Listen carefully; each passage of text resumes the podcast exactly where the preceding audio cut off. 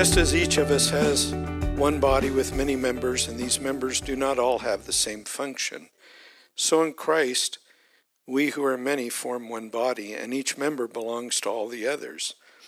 We have different gifts according to the grace given to us.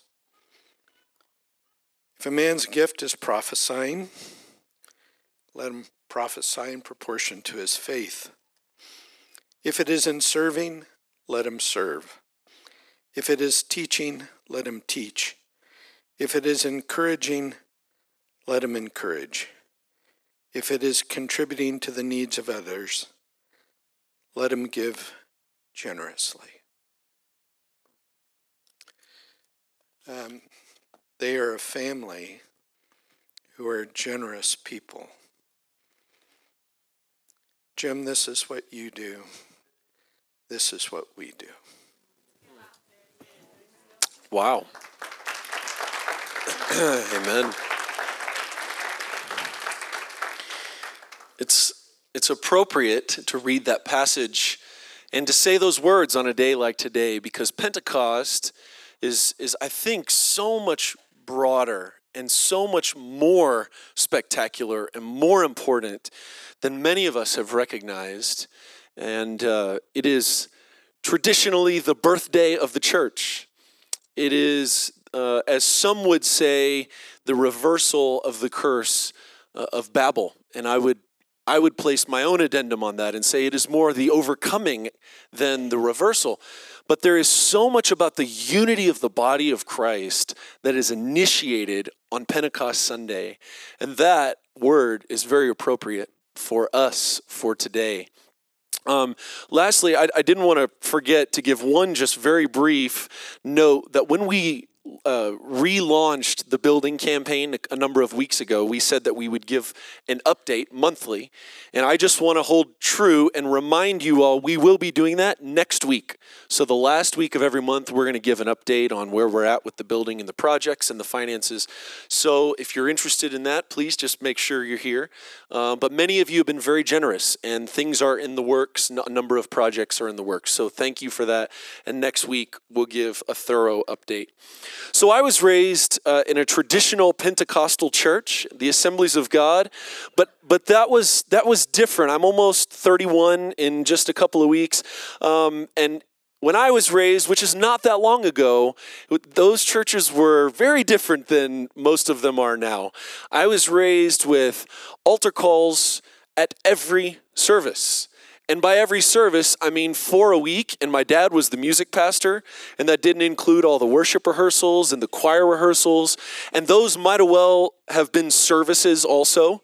They weren't just rehearsals, they were times of testimony and devotional sharing and praying one for another.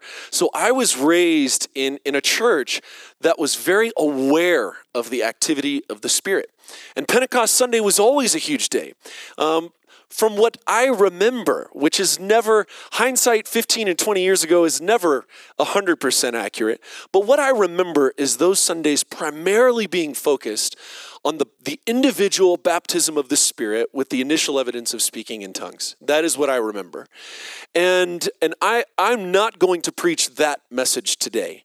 I am going to preach a message on the Holy Spirit and on Pentecost, but the angle that I want to take is what Pentecost makes possible for us. So, the life that Pentecost makes possible is what I, I titled my message. And uh, I always attempt to title my message in the beginning of my prep and then change it half a dozen to a dozen times. I changed it again this morning, y'all. so, so this is where I've really landed is I think that so much happened on the initial day of Pentecost. And we have generally in the church only explored, in my opinion, very little of it. And we're, this by no means is going to thoroughly cover everything. But what I want to do is I want to shed light on a few areas that I think generally the Pentecostal and charismatic streams of the church don't give as much emphasis. So, not minimizing the other, but really shedding light on what Pentecost makes possible for you and I here and now today and tomorrow when we're not gathered in this place together, right? so, what is Pentecost? Pentecost is not an arbitrary holiday. It was not a day that originated in Acts chapter 2. Uh, Pentecost was, was much like when Jesus um, met with the disciples on Passover and re envisioned and reinterpreted that, and now we would say that was the Last Supper. Pentecost is the same way from an event that was called the Feast of Weeks or the Feast of the Harvest. And, and so Pentecost is a reimagining, a reinterpretation on that holiday. And what that holiday was, it was 50 days after Passover. So we say now Pentecost is 50 days after Easter, right? It's, it's, it's actually 49 because it's Sunday to Sunday, I think. But, but hey, there, there's a little bit of grace there. Um, and I'm kind of doing the math in my head right now. It might even be 48. I'm not exactly sure.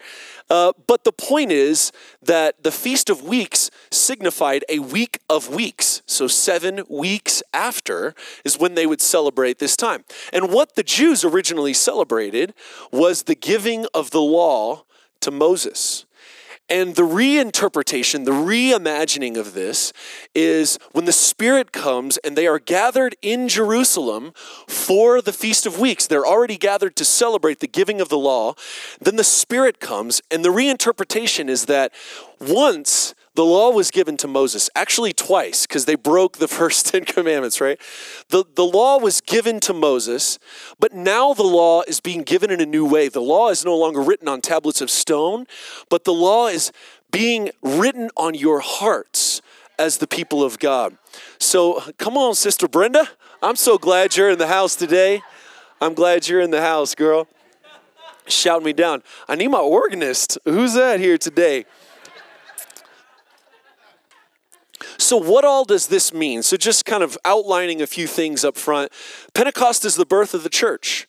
Pentecost is the giving of the Spirit. And we're going to talk about exactly what that means and what that does not mean here in just a minute but it is also uh, it is the completion of the quote unquote Easter season in the sacred calendar or the church calendar. It begins with Advent, which we've been celebrating Advent for a number of years. Advent happens right before Christmas, and the church calendar walks through the life of Christ. So it's Advent, Christmas, the Epiphany, and then it moves into the Lenten season where we partner with the sufferings of Christ, then into Holy Week, Good Friday, and then resurrection, right on Easter, Resurrection Sunday. And then after that, there are seven weeks. Actually, Easter is celebrated for seven weeks because the feast is always longer than the fast. That's, that's one of the rules of the tradition of the church that I thought was fascinating and wonderful to know. But then, yeah, so it's like, praise God, you're asking me to fast for Lent and then we celebrate for one day? What's up with that? No, we celebrate for seven weeks. But then comes Pentecost, and Pentecost is actually a dramatic shift in the history of the church. So for the first two thirds or, or half to two thirds of the year, we celebrate the life of Christ, the chronicling of the life of Christ, because we enter into that with him. But then at Pentecost, there is a dramatic shift. And that shift is a moving from the life of Christ to the life of the people of God. Because what happens at Pentecost is they're all gathered together, the Spirit comes, the Spirit baptizes the church, and then sends them out into the world right? And what we read in the book, man, I am all over the place in my notes right now. So I hope this is coming across as coherently as it is in my mind, right? But what happens is the book of Acts is the chronicling of the people of God learning to become the people of God. And that is what much of the New Testament is. We read that, and if we want to romanticize it, all you have to do, just let me send you to First Corinthians. If we want to romanticize the, the early church and, and them learning to become the people of God, just read First Corinthians and then and that will put things in perspective for you. Okay, so all of this, this is all just big, big picture brushstrokes of what is Pentecost.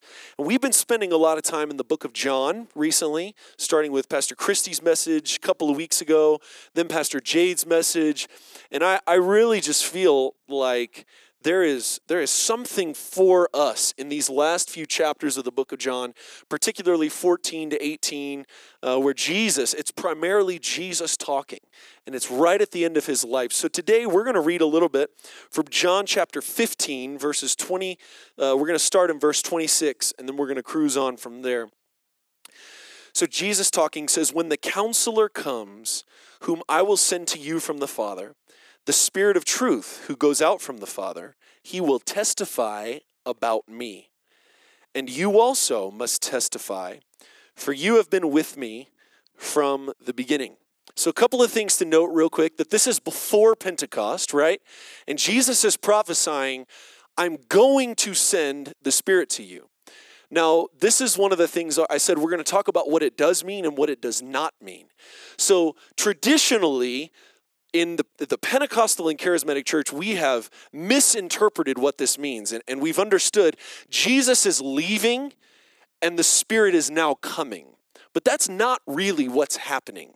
Jesus is not now absent and the Spirit now present, where the Spirit wasn't present before and Jesus was. That, that is incorrect. What is correct is that both the Jesus, Jesus, not the Jesus, Jesus and the Spirit are present in new ways that Jesus and the Spirit are now present to us differently. The Spirit, we read in Genesis chapter 1, the Spirit has always been present. But the difference is the way that the Spirit has been present to people. We see a number of times throughout the Old Testament that the Spirit will rest on people for a time, but then what happens in Acts chapter 2 is the indwelling of the Spirit. And, and mu- much of this is familiar to us, but I want to keep reading here in uh, John chapter 16, starting in verse 5. Jesus says, Now I am going to him who sent me, yet none of you asks me, Where are you going? Because I have said these things, you are filled with grief. But I tell you the truth, it is for your good that I am going away. Unless I go away, the counselor will not come. But if I go, I will send him to you. There is so much happening here. So Jesus is saying, None of you has asked me, Where am I going? And so I want to just address this question now. Jesus tells the disciples, particularly in the book of John, over and over and over again, I am going to a place that you cannot go. And it is good that I go there. And it is causing you grief, it is causing you anxiety, because frankly, they don't know what to do without him. But thank God Jesus is a little smarter than us. And so Jesus already has it intended to send them the Spirit to enable them with what Jesus makes possible for them. Okay? So this is going to get, it's a little bit theological, but this really matters for our lives. That G, where is Jesus going? Jesus is going into God. Jesus is going into God to make room for us. Jesus is not going away to the corner of the universe until the end when he will finally return, where Jesus is kind of just swirling around in his redeemed body. No, Jesus goes into God to make room for us and sends the Spirit into us and brings God into us. Now this is this is crazy. This is weird. I understand. But what is significant here is that the disciples are, are watching the life of Christ for these years and they're walking with Christ. But it is not until the Spirit is given inside of them that they are then enabled to actually live in Christ's life. See, this is the difference when Jesus says, the Spirit testifies to me, you must testify also. What he's saying is, you are now, when I give the Spirit, you are now living in my life. You have now been you have been brought into the triune life. You've been brought into the life of the Trinity, which is bound together by perfect love and mutual submission and honor and care for one another. And this is what we have now been brought into as the church. And that's one of the things that makes Pentecost significant. That we are not now trying to model ourselves out of some of our own strength after the life of Christ, but we have literally been brought into his life to live from that place. That is part of the beauty of Pentecost on Pentecost Sunday. Amen? Jesus' life shows and models for us the way to live and makes it possible for us. But the Spirit enables us to actually do it. the Spirit appropriates what Jesus' life accomplished. Does that make sense? The, Jesus, the Spirit appropriates to us what Jesus' life accomplished. Okay? So, this is one of the reasons Pentecost is so important. Not just for Pentecostals and charismatics, but for the life of the church anywhere and everywhere, the church universal. This is the Spirit is the one leading and guiding the church. He brings us into this triune life. So, all the talk about love and unity in these four chapters that Jesus, you know, the, the high priestly prayer and Jesus' final discourse here with his disciples, it is made possible for us to, to actually live into those things because we have been brought into the life of God, which is bound by love. And this is how we are empowered to live differently in the world. Jesus calls us to testify. But the, here's, the, here's the distinguishing mark, right? One can testify about something that you heard about something else, okay? But we are testifying from within. We are testifying to the life of Christ from within his life. We have been given the deposit of his spirit. And so we testify as ones who are participating in, as it says in the book of Philippians, the power of his resurrection and sharing in the fellowship of his sufferings. So we are in the life of Christ, testifying to who he is, testifying to the fact that he is who he says he is in the world today. You and I are doing that. When we live according to the way that Jesus lays out for us to live, by his power, we are testifying. There, it's more than just words, is what I'm trying to say. It's more than just, I know this is true because the Bible tells me this is true. No, it's, I know that this is true because this is the life that is now imparted to me. And I would not be who I am today apart from that life. That is what Pentecost makes possible for us. So I want to jump over now to Acts chapter 2. We're going to read, this is, of course, the traditional passage for the day of Pentecost. And we're going to read a bunch of scripture today. We're going to read a couple of, or much of the chapter of Acts 2, and then we're going to jump over to Romans 8, and we're going to land there. So I'm just going to read for a couple of minutes here, if you can follow along with me. When the day of Pentecost, actually, let, let me just set the stage real quick with one other thing. In Acts chapter 1, uh, Jesus Jesus ascends, right, right before he ascends, he says, Do not leave Jerusalem, but wait for the gift that my Father promised, right? Which is what David was talking about, that the Spirit is a gift to the church, which you have heard me speak about. For John baptized with water, but in a few days you will be baptized with the Holy Spirit. So they met together. They said, Lord, are you at this time going to restore the kingdom to Israel? Have we heard this before? Right? This is just another, sorry guys, I'm getting a little, I got the spirit of Pastor Jade on me. I'm getting warm today. and I could be wrong. I don't think that's Pentecost. I think that's the HVAC, which we're in the process of getting fixed. Um, yeah. So once again, Jesus says, You will be baptized in the Spirit and you will receive power. And they say, Oh, power to restore Israel? like they still do not understand that this kingdom and this power is of a different source, of a different way, and it is a different kind of power. So, one of the things that we should be thinking about as we read these next verses from Acts chapter 2 is what is this, what is the nature of this power? What is the power that Jesus gives to us by way of the Holy Spirit? Okay? So then, back to chap- Acts chapter 2. When the day of Pentecost came, they were all together in one place. And suddenly, a sound like the blowing of a violent wind came from heaven and filled the whole house where they were sitting. They saw what seemed to be tongues of fire separating and coming to rest on each of them. All of them were filled with the Holy Spirit and began to speak in other tongues as the Spirit enabled them. And I want to push pause here just for a second. Let's just notice. To us, this is familiar. We know about the tongues of fire, and we know about the speaking in other languages, and we know about what sounded and seemed like a rushing wind, but was in a room. We're not sure if it actually was a rushing wind or it just had all of the attributes of a rushing wind. But, guys, this is peculiar stuff.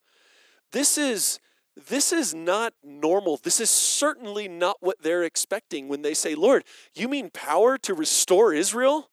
Oh, yeah, like tongues of fire and uh, that, that empowers you to speak languages that you don't speak. They were not expecting this. And what I think is so just funny and ironic is just the chapter before, they're replacing Judas and they pray to the Holy Spirit. They pray, Lord, guide us. And then they draw straws, right? You would think if anytime the Spirit's going to show up in power, it might be when they're re choosing the 12th apostle that's literally going to go out into all the world and be one of the first to spread the gospel to lands. They draw straws. This, this was unanticipated. I, I just want you to see how this is peculiar. This is weird. This is strange. Feels like every time I preach, there's like super strange stuff, you know? With the uh, last time, it was the raising up of the snake. This is, Lord, we need to choose another apostle, so we pray that you would guide the pulling of these straws. And then now, not too much later, the, the Spirit is going to come and fall and do all these super weird things. But I think it's really important that we recognize that the Spirit cannot and will not be contained or domesticated. That, that we, Antioch Church, we, we are a people of the Spirit. We are a people who, and, and we don't say that arrogantly or pridefully, we say that humbly, as in, Lord, help us to be a people that will follow you wherever you go. Okay? We have to recognize, just like I said in Spirit Breakout, that that is going to mean some things that we cannot foresee. That is going to mean that the Spirit leads us to do things, and we're going, What in the world? Like, is tongues of fire really necessary? But that's not the question. That's not the question. That we cannot domesticate the Spirit, we cannot contain the Spirit. So, moving right along. So now they were staying in Jerusalem, God fearing Jews from every nation under heaven. And once again, why were they gathered? They were gathered because this is the Feast of Weeks. And so they're gathered in the temple courts to celebrate the giving of the law. Okay? when they heard the sound, a crowd came together in bewilderment. So, what has happened is they're in the upper room, which I've been to Israel and to Jerusalem, and the upper room is not far at all from where the temple courts would have been. So, what most likely is what happened, excuse me, is they obviously made their way out of the room and could not control the speaking or the languages or they were just they were caught up they were enraptured in what the spirit was doing within them and among them. And they made their ways out they make their way out to the temple courts. And all the jews that are gathered there now hear and see what was begun in the in the upper room. And then moving along utterly amazed they asked are these not the men are not all these men who are speaking Galileans? Then how is it that each of us hears him in our own native language? Parthians, Medes, Elamites, residents of Mesopotamia, Judea and Cappadocia, Pontus and Asia, Phrygia and Pamphylia, Egypt and the parts of Libya near Cyrene, visitors from Rome, and yes, there will be a quiz. We, we hear them declaring the wonders of God in our own tongue. What were they speaking? This is, this is one of the things I had never seen before. We've, we've focused much on the fact that they were inable, unable to speak these languages aside from the power of the Spirit. And the Spirit comes on them, and the, the theological word for this is xenolalia, and it is speaking in a tongue that you have not learned, and it is temporarily given by the Spirit. But what is it that they hear? They hear about testifying to the signs and wonders of God. So they say, What does this mean? Some, however, made fun of them and said they have had too much wine. And I was reading, uh, I thought this was this was fascinating to me. Actually, last night after my message was done, I was just continuing to read some on Pentecost and reading other commentators and what have other people said about this. And Justo Gonzalez, a church historian, says that one of the things that is so fascinating, so they're making fun of what is clearly a miracle because they don't understand how miraculous it is because they're hearing in their own language. In other words, they're so, the, the privilege of hearing it in their own language has numbed them to the fact that this is a miracle happening among them. And they say, "Oh, they must be drunk." And they're obviously there's there's jest in that, but still it's mockery because they don't recognize that it's the spirit of God that has initiated this. And just I'll, I'll let you all draw your own conclusions. How's that for us? So let's uh, let's move on just a couple of verses here, and I'm going to stop and make a point. Then Peter stood up with the eleven, verse 14, and raised his voice and addressed the crowd. Fellow Jews and all you who live in Jerusalem, let me explain this to you. Listen carefully to what I say. Pause. This is another thing I had never seen before, and I addressed this in, in our pre service prayer time that is so fascinating that the Spirit of God is coming on this Pentecost. This is the time that Jesus has spoken endlessly about in the book of John, especially in the latter days of his life. This is that, which is what Peter is about to say. And Peter stops participating himself to address the crowd. Peter understood that signs and wonders are not about the signs and wonders, but they are a sign pointing people to the God who cares so much about them that he'll go at the greatest lengths of providing signs and wonders to reach them. That is living in Pentecost. Pentecost is knowing when to keep praising and when to stop praising, that I might engage someone else so they might praise. So Peter's here in the temple courts, and these guys are all confused, and there's 120 of them that they don't really understand, but they're participating, right? Peter stops participating so that he might then very soon 3,000 be brought into what Peter was just participating in, being baptized into the church, into the kingdom of God. And if we're going to be a prophetic, Pentecost, spirit filled people, then we can't over spiritualize the signs and wonders at the expense of ignoring the very people that they are for that when God that when God moves among us, we have to have, and this is another thing that the empowerment of the Spirit affords us, is the discernment, the awareness to be aware. I need to stop. I need to speak clearly. I need to quit speaking in tongues and speak in English or Spanish or Creole or whatever your language, your native language. I need to stop speaking in spiritual jargon and speak in a language that these people can understand so that they might join me in participating in praising God as well. This is part of what it means to be a spirit filled church. so then, just keeping along here. So Peter says, In the last days, God says, I will pour out my spirit on all people. Your sons and your daughters will prophesy. Your young men will see visions. Your old men will dream dreams, even on my servants, both men and women. I will pour out my spirit in those days, and they will prophesy. I will show wonders in the heaven above and signs on the earth below blood and fire and billows of smoke. The sun will be turned to darkness and the moon to blood before the coming of the great and glorious day of the Lord. Note, and everyone who calls on the name of the Lord will be saved. That all of this is that men and women might be brought into the saving relationship of the triune life in God. That, and, and I, I purposely didn't say unto salvation because I think that that triggers things for us. And what we immediately hear is that people say a prayer. And I'm not against saying prayers, I say them every day, and probably most of you do. But coming into this life in Christ, the Spirit in us and us in Christ is just so much bigger than that. It is so much. God is after the hearts of people. God wants to share His life with you. God wants to impart his life to these people.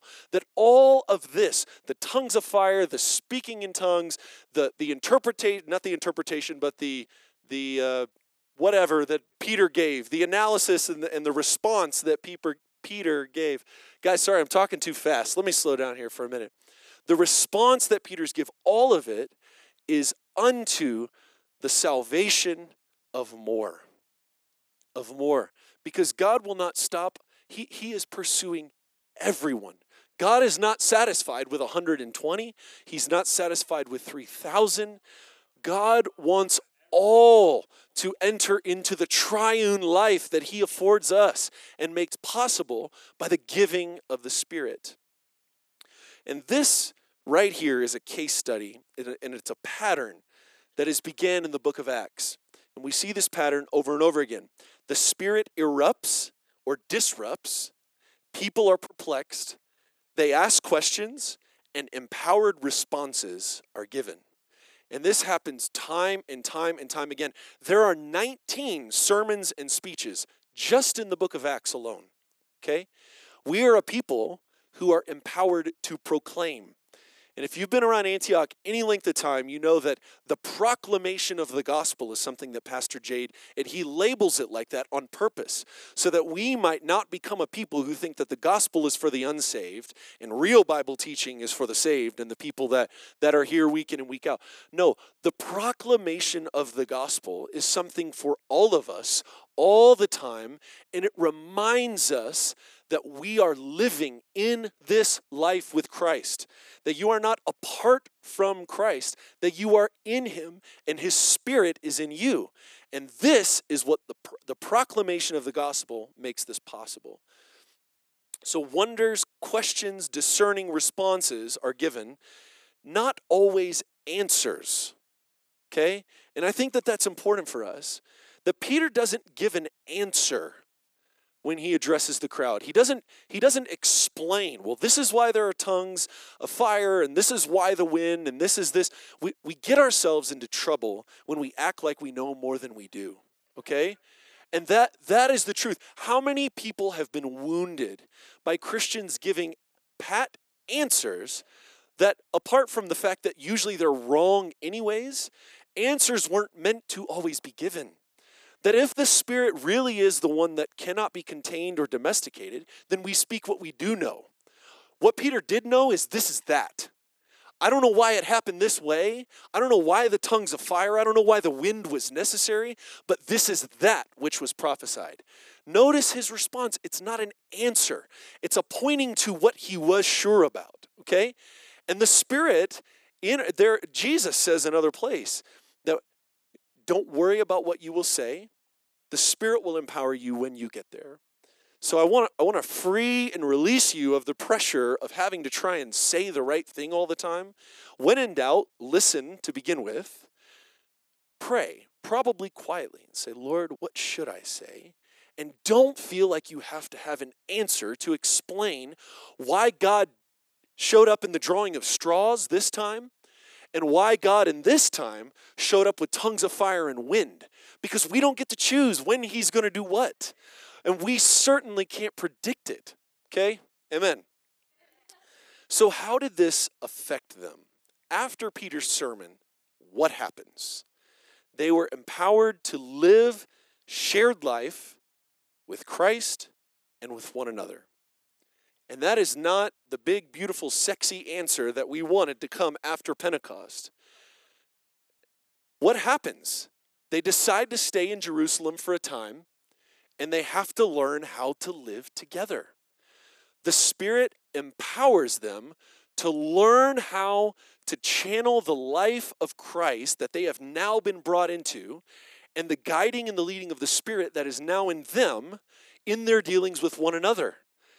This is what the book of Acts is really all about, interspersed with these signs and wonders and more being brought in. And then they have to learn how to live with those people. And then more are brought in over here. They have to learn how to live with those people. And then they eventually start to go out in groups and they start to spread out from Jerusalem. And they have to learn how to live and learn how to thrive in other cultures. And this is why Jesus says, It's better that I go away and that the Spirit come because Jesus was one. Jesus was one man. He can't go everywhere with everyone all the time. But the Spirit on the inside of you, who has placed you in the life of Christ, can lead you into all truth, as it said in John, as we read just a minute ago. That he test the Spirit testifies to Jesus, and he will lead you into all truth. And that's what we see happening in the book of Acts. Eventually they leave, and it's learning how to apply and appropriate the gospel in all these other various contexts. Without Pentecost, we'd just be people who tell the Jesus story.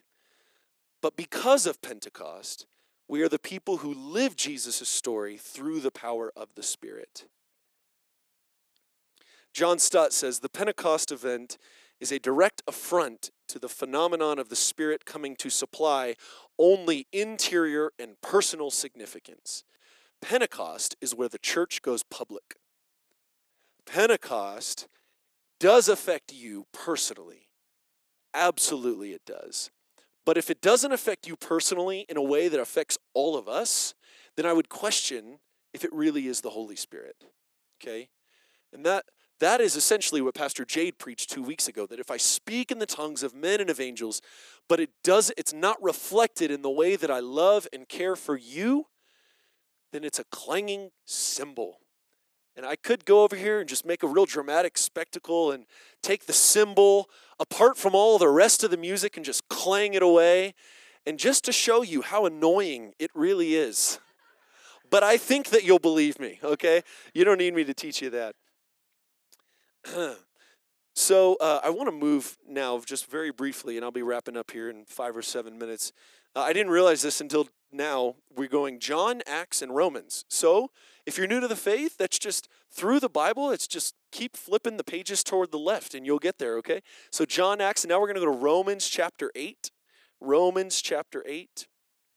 Read a few verses here. So once again, I want to bring us back to the initial question: What kind of life does Pentecost make possible for us?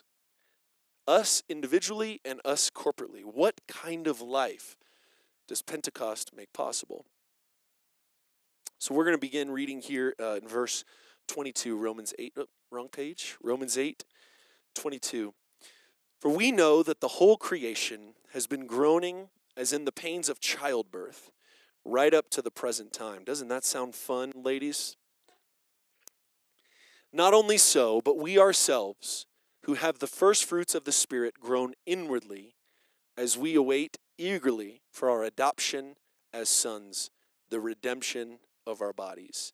For in this hope we were saved, but hope that is seen is no hope at all. For who hopes for what they already have? But if we hope for what we do not yet have, we wait for it patiently. So just let's backtrack over these verses. That's um, that we've just read here. The creation has been groaning. Why? Why has creation been groaning? Because things are not yet as they should be. Creation is groaning for the adoption of the sons of God to manifest and to live into the kingdom of God because things left apart from the kingdom of God are a nightmare. Because even creation realizes that the endless school shootings and the endless miscarriages and abortions and the endless poverty and hunger in the world is not right. That it is not right and it is not the way that God intended things to be. And so, even creation itself is groaning for these things to change. And so, God has given us a deposit of His Spirit, it says or a first fruits in your Bible. What is a deposit? I wrote this well, so I don't want to screw it up. A deposit is a representative portion of the whole, which in this case is coming in the future.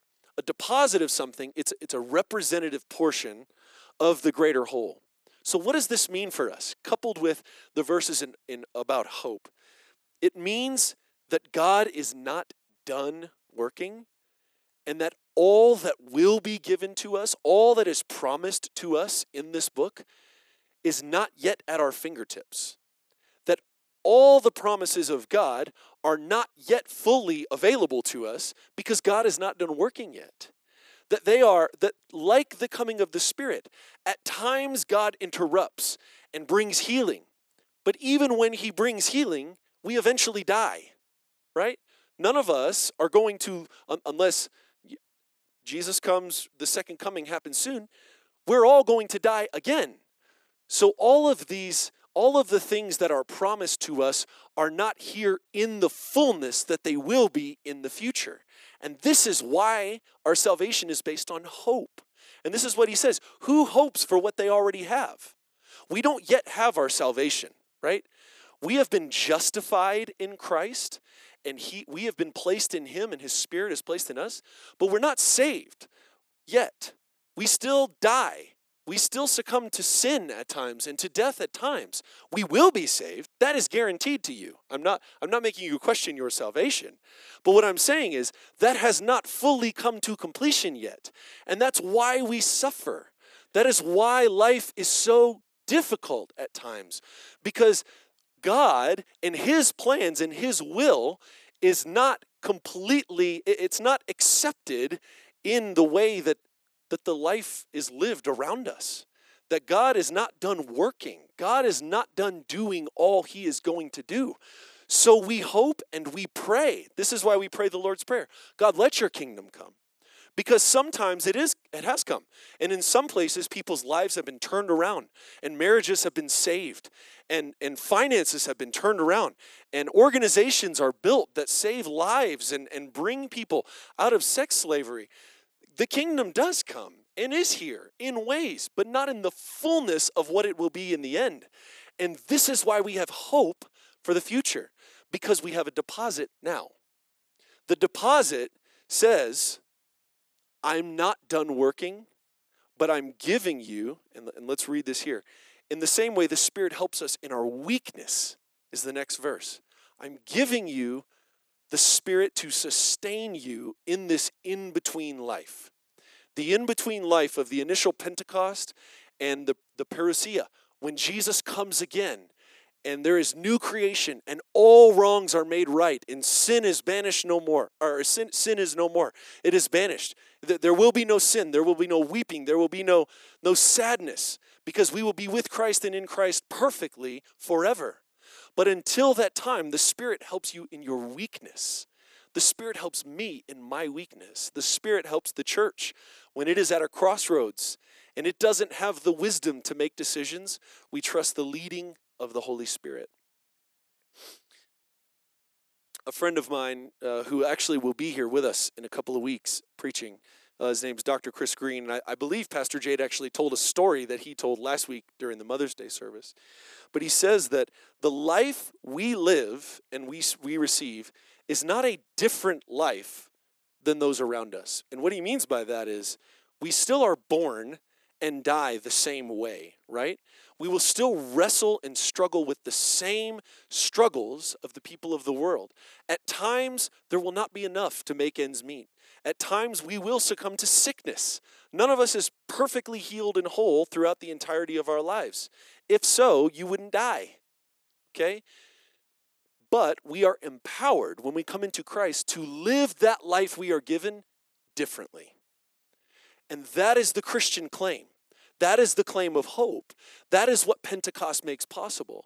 Not that we don't have to die like the people around us, and not that we never encounter difficulty and never encounter struggle, and finances and health are always abundant, and life is always perfect and glorious. Anyone who's lived a day knows that that is not always the case. But we are empowered by the Spirit to live the life we are given differently. We live it knowing that the God who is in us and that we are in is able to always work toward our good no matter what comes to us. This is the next the next verse here more than conquerors right? And we know that in all things god works for the good of those who love him who have been called according to his purpose. The christian claim is that no matter what comes against us no matter how good even if it's straight evil from the pit of hell if it comes against you god can somehow miraculously make good out of it. That is the hope of the christian faith. And that is what Pentecost makes possible for us. So, in conclusion, what does all this mean for Antioch Church? What does this mean for us today? It means that the Spirit has brought us into Christ's life to share in the power of his resurrection and also to have fellowship in his sufferings. That the church of God does not have a mission in the world, but the God of mission has a church in the world. Jurgen Moltmann said that. I'm going to say that again. The church of God does not have a mission in the world, but the God of mission has a church in the world. That we are the, the body of Christ, as Paul says it. That we are the hands and the feet of Christ, And Pentecost empowers us in our weakness to live the life that we have been given faithfully. It doesn't mean it will be without struggle and without difficulty. It means that because the Spirit is in you, that you have the ability to live faithfully no matter what comes your way. Pentecost is the down payment on the restoration of all things that we know is coming, that we believe is coming, which is why we pray, Come, Lord Jesus. Let your kingdom come and your will be done. Come. We know it is coming. Come soon. Come quickly, Lord Jesus. And that is the whole spirit of the Advent season, is crying out for Christ to come. Another thing that I find fascinating, jumping back to the introduction, and this is in closing, is that I said in the church calendar that we walk through the life of Christ, and then there's a dramatic shift at Pentecost to the people of God.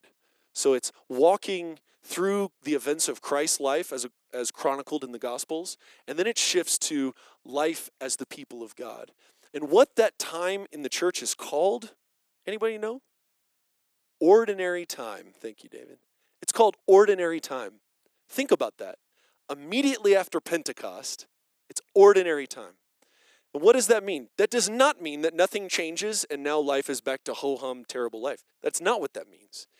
It means that the Spirit empowers us to live ordinary life in extraordinary ways because the Spirit is inside us. So, Antioch, as we enter into ordinary time, recognize that you have been brought into and you have, given, you have been given the capability of sharing in Christ's life. Pastors and uh, Christie's messages a couple of weeks both reinforced to us that if what happens on the inside of us does not result in becoming more loving, then it's meaningless. It's like a clanging cymbal, a gong, which Isaac is going to do so much better than a clanging cymbal here in just a minute that the Pentecostal life, that living the life filled with the Spirit, means yes, that we can pray in the Spirit. It means that at times the Lord will use you and use me as a conduit for signs and wonders in the people around us. We totally believe that. And we want that. And we pursue that. And we say, Lord, come in that way. And it also means that in the metaphorical drawing of straws, that the Spirit is also present there. And that the Spirit is present on Sundays when it doesn't seem like anything spectacular. The Spirit is present. He is in you, He is touching you, He is changing you. He's empowering you to be a more loving spouse, a more loving parent, a better business owner, a better citizen in this community, community, a more loving church member to the people around you, whose hearts are open and break for the people around you whose hearts are open and not distant when we read and hear about things like another school shooting in Santa Fe, Santa Fe, Texas. That we are not a people who distance ourselves from that, but that we are equipped and empowered to enter into the pain and enter into the suffering and cry out, Lord Jesus, come. Spirit, touch those people descend upon those people, empower them to walk through the most tragic thing most of them will ever walk through. Spirit, would you empower them? Would you be with them? And for those of you in this room who are hurting beyond belief, and I don't know who you are, and I don't know what most of your situations are, but I do know that the Spirit empowering you doesn't always mean that in the instant He empowers you, He makes things better. What I know is that He empowers you in your weakness to be faithful, to keep moving, to keep walking, to be hopeful, to be a people who are not scared to proclaim the good news of Jesus Christ when you come into contact with those people. Amen. Let me pray, and then we will come to the table. Lord, it would be presumptuous for us to, imagine that we have exhausted the meaning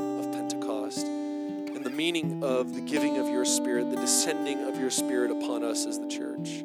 But God, I pray that today our eyes would be open a little bit more and that our hearts would be softened a little bit more to the work that you are doing in us and in the people around us. God, I pray that we would be attuned to your Spirit that your spirit would tap us on the shoulder regularly and say, hey, hey, look for what I'm doing. Look for where I'm at work. Look for where I'm at work in you and your family and the people around you. God, I pray that we would increasingly become that kind of people. And Lord, I also pray that as we come to this table, that we would recognize that this also is a spirit encounter. That this is not just a ritual, but that we believe that something happens, something mysterious happens when we participate and obey Jesus when he tells us to remember him and to feed on his body and his blood. So, Holy Spirit, we ask that you would empower these next few moments and encounter us each in the way that we need it most. In Jesus' name, amen. As we move into